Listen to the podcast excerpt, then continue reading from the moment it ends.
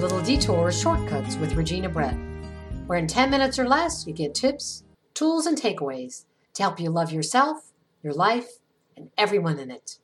Thanks for joining me. I'm your host, Regina Brett. You don't look 60. That's what people kept saying the week I turned 60. What is 60 supposed to look like? Were they nearsighted or just too kind to notice the wrinkles and growing constellations of age spots? I swear they're freckles gone wild. When my odometer rolled over to 60 in 2016, I was actually thrilled to see it happen.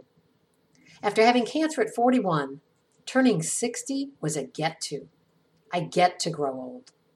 Plus, it was kind of like watching that old car odometer roll over with that row of clicking white numbers all turning at once. Turning 60 is a blast. You just have to decide that it is. How can anyone really resent growing old? To grow old is to live. I see 60 as a reboot. I get to relaunch the rest of my life. So I made a bucket list, not for the rest of my life, but for one year. Go on a retreat, start doing yoga, research my ancestry, finish another book. I put on the bucket list a trip to Ireland, and then I made a bucket list of 60 things to experience there. It included these.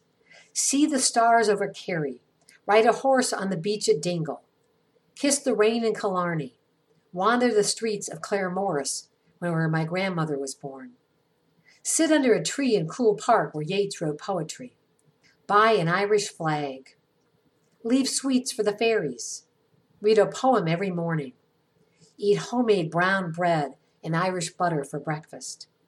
When I told my friend Deirdre about my trip, she was thrilled. She was born in Cahersiveen, County Kerry, so she made me a soundtrack to Ireland with 60 of her favorite Irish songs on three CDs. And then my friend Cheryl agreed to go with me and make it a fun girl whirl. 60 was when I decided to take the reins of my life, to really own it, to be an active player, not a passive observer. In Ireland, I did a weekend of yoga at a retreat center in a yoga studio that had two beautiful Buddhas and a glass wall overlooking the sea. I rowed a boat to Inishmore and brought home rocks for my fairy garden. I climbed 618 steps to the top of Skellig Michael to stand inside a beehive hut and pray Psalm 23, just like the monks did in the 12th century. At a fort near the cliffs of Moher, I stacked up stones in a cairn and left my fears. One rock for all the fears my dad taught me never ride a snowmobile, stay out of compact cars. Everything fun can and will hurt you. I put a rock for my mom's fears never run with scissors, always wear clean underwear for the ER doctors, Trim your bangs so you don't get pink eye. I left stones to forgive those who hurt me, so I could open my heart wider to more love. I no longer need a fort around my heart to protect me. The secret is not to build a wider moat, or be a fiercer dragon, or build thicker walls or skin. The secret is to believe at the deepest core of your being that your soul is unhurtable, that everything that happens just makes it stronger. And that's why I'm here to grow my soul. I came home from Ireland and officially turned 60. Instead of lying about my age, I threw myself a party. The idea came to me at a family funeral six months earlier. My nephew Michael, who had lost his grandma, commented to me that funerals were depressing. I told him mine would be a blast. I would throw the mourners a party. I wanted a cotton candy machine, a live band with Irish music, and the rocket car ride. Why don't you do that while you're alive? Michael said with a grin. Why not? So I made a list of 60 people that brought joy to my life, invited them all to celebrate this amazing gift of life. Then I booked the cotton candy machine, the new Barleycorn band. They played the best Irish music in town, and I booked the rocket car ride. After a local amusement park closed, someone took one of the rockets from a swinging space rocket ride and turned it into a car. It's like a rocket on wheels.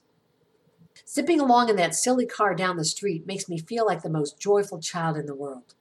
I wanted everyone to enjoy it. And then on the day of my party, it rained and rained and rained. My heart sank until I heard that morning that my friend Erica died. I couldn't be sad about the rain. Erica and I got breast cancer the same year, back in 1998. We became sisters in the sorority that no one wants to join.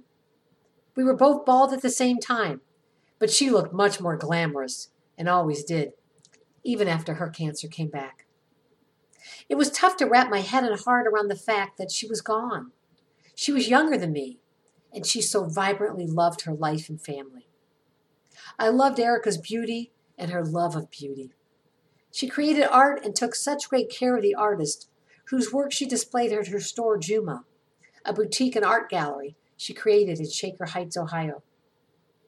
My dear friend Candace, who lost her husband to cancer, showed up at my party wearing a lovely black dress that she had bought from Juma.